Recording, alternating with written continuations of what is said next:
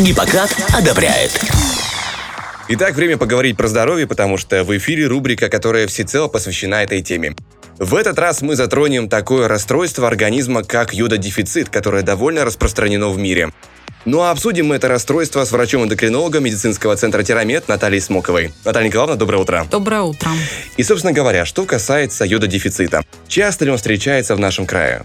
По данным Всемирной организации здравоохранения, человек в сутки должен получать от 90 до 200 микрограмм йода. С едой мы наедаем всего лишь одну треть йода, который поступает в организм, поэтому Приднестровье является зоной с йод-дефицитом. Почему? Потому что недостаточное количество йода в грунтовых водах, недостаточное количество йода в питьевой воде угу. и в продуктах питания. Плюс э, загрязненная окружающая среда, это заводы, фабрики. Больше йод-дефицита в последнее время под подвержены дети, подростки. Особенно ее дефициту подвержены беременные и кормящие женщины, потому что необходимо поступление йода не только для женщины, но и для плода. Дефицит йода запускает нарушение работы щитовидной железы, поэтому в последнее время увеличилось количество пациентов, угу. у которых появились проблемы нарушения работы, появление узлов, кист, и причиной этому является йод-дефицит. А тем не менее, кто к вам чаще обращаются, мужчины или женщины? Все-таки чаще женщины, потому что, ну, они больше, наверное, за собой следят. Но если в поле зрения попадает мужчина, то процессы йод-дефицита, те, которые могут привести, они более агрессивные. Даже так. А для кого характерно такое расстройство? Для тех, кто постарше или для тех, кто помладше? Здесь нет возрастных каких-то категорий, каких-то границ. Если человек начал обследоваться и выявлены проблемы со щитовидной железой, которые произошли из-за ее дефицита, то есть это могут быть и дети, и подростки, и молодой возраст, и более старшее поколение. А, хорошо, тогда какие симптомы нам позволяют заподозрить йододефицит? Ну, в первую очередь это слабость, сонливость, быстрая утомляемость, это сухость кожных покровов, выпадение волос. Так как йод-дефицит приводит к нарушению работы щитовидной железы, угу. то здесь нарушается синтез гормонов, образование гормонов Т3 и Т4, что приводит к гипофункции. А снижение работы щитовидной железы приводит к ожирению, приводит к повышению артериального давления, к повышению холестерина. То есть очень много причин, очень много симптомов, которые могут быть похожи на йод-дефицит. А, кстати говоря, один из симптомов, который я видел в интернете, как он мне рассказывал, рассказывал, это возможное увеличение щитовидной железы. И вот что меня интересует, поскольку она находится в горле, это может ли быть опасно для жизни человека, вот это увеличение? Я имею в виду перекрытие дыхательных путей в том числе. Ну, во-первых, хочу сказать, щитовидная железа у нас находится на передней части шеи, ниже Адамова яблока. Угу. Она состоит из двух долей и перешейка. И обнимает нашу трахею в виде бабочки, поэтому ее и называют бабочкой. Размеры ее до 4 сантиметров и весит она не более 20 грамм. Йод необходим для синтеза гормонов. Угу. Если наступил ее дефицит, то синтеза гормона не происходит, и поэтому клетки щитовидной железы начинают компенсаторно увеличиваться для того, чтобы захватывать большее количество йода. На начальных стадиях йод-дефицита визуально определить, что есть увеличение незначительное, мы не можем, поэтому здесь мы только можем ориентироваться на УЗИ, УЗИ щитовидной угу. железы, потому что незначительное увеличение ни пальпаторно, ни глазом мы не увидим. Если это запущенная стадия йод-дефицита и щитовидная железа увеличилась в размерах, то мы можем и пропальпировать увеличенную щитовидную железу, мы можем визуально увидеть изменение конфигурации шеи. Если это увеличение щитовидной железы произошло а, таким образом, что сдавливает окружающие органы и ткани, то может появиться затрудненное глотание, ощущение дискомфорта при проглатывании твердой пищи, угу. одышка, могут появиться проблемы с повышением давления. Почему? Потому что щитовидная железа не только сдавливает трахею, но и растягивает окружающие ткани и сдавливает близлежащие сосуды. А вот это увеличение, оно носит доброкачественный характер или нет? Зачастую доброкачественный характер. Угу. То есть, если выявлен йод-дефицит э, на начальных стадиях, то здесь достаточно просто скомпенсировать организм по йод-дефициту, и щитовидная железа либо не будет больше увеличиваться в размерах, либо не будет э, происходить нарушение работы щитовидной железы.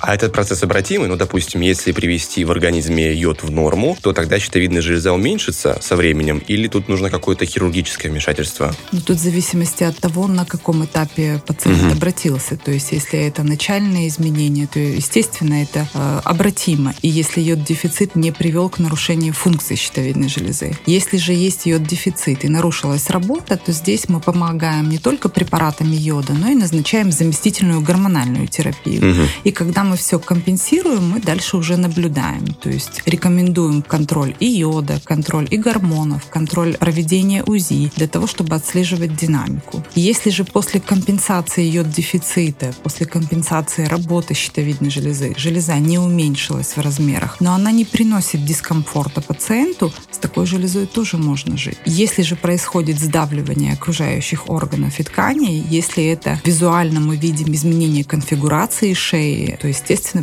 предлагается хирургический метод лечения, удаления. Отдельный аспект, про который я хотел уточнить, а, мы уже упоминали о том, что йод нужен для синтеза тиреоидных гормонов, и ранее в одном из выпусков мы уже упоминали, для чего они нужны. Напомните, пожалуйста. Щитовидная железа – это один из главных эндокринных органов, который участвует в обмене веществ, в метаболизме. Угу. Также играет огромную роль э, в детском, подростковом возрасте, потому что участвует в физическом, умственном и половом развитии. Очень важна э, работа щитовидной железы во время беременности, кормления грудью, потому что ей приходится работать за двоих, то есть и на плод, и на себя. Угу. При йод-дефиците наступает нарушение работы щитовидной железы, поэтому йод один из главных микроэлементов, который необходим для дирижера. Щитовидная железа является дирижером всех обменных процессов.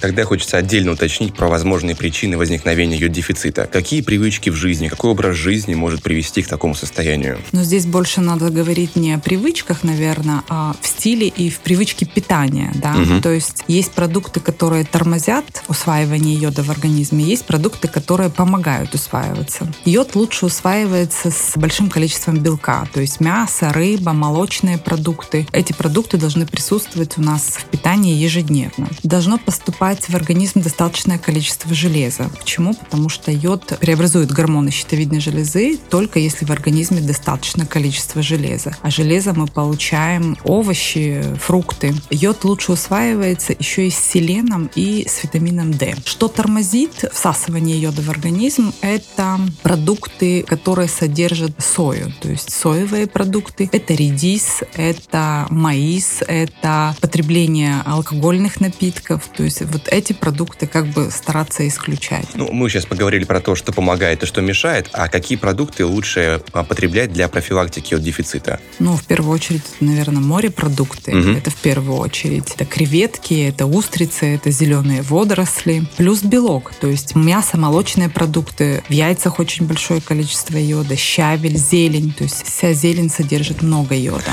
И плюс мы всегда рекомендуем йодированную соль. Ага. То есть э, йодированной солью необходимо пользоваться, когда блюдо на столе, то есть оно холодное потому что при варке йод, э, он выветривается, и мы его не получаем. А вот эти продукты, которые мы упомянули, в каких количествах их нужно потреблять, чтобы это принесло какой-то ощутимый результат? Мы не наедаем нужное количество йода с пищей, Даже поэтому, так? да, дети, подростки должны получать от 90 до 100 микрограмм в сутки, э, взрослое население до 200 микрограмм, беременные, кормящие э, женщины это 200-250 микрограмм. Поэтому существуют препараты, которые мы рекомендуем с профилактической целью, чтобы насытить организм йодом, чтобы не появились проблемы со щитовидной железой. Ну, хорошо, это с нашей стороны действия. А организм? Возможно ли говорить о том, что, скажем, есть какие-то проблемы с выработкой йода?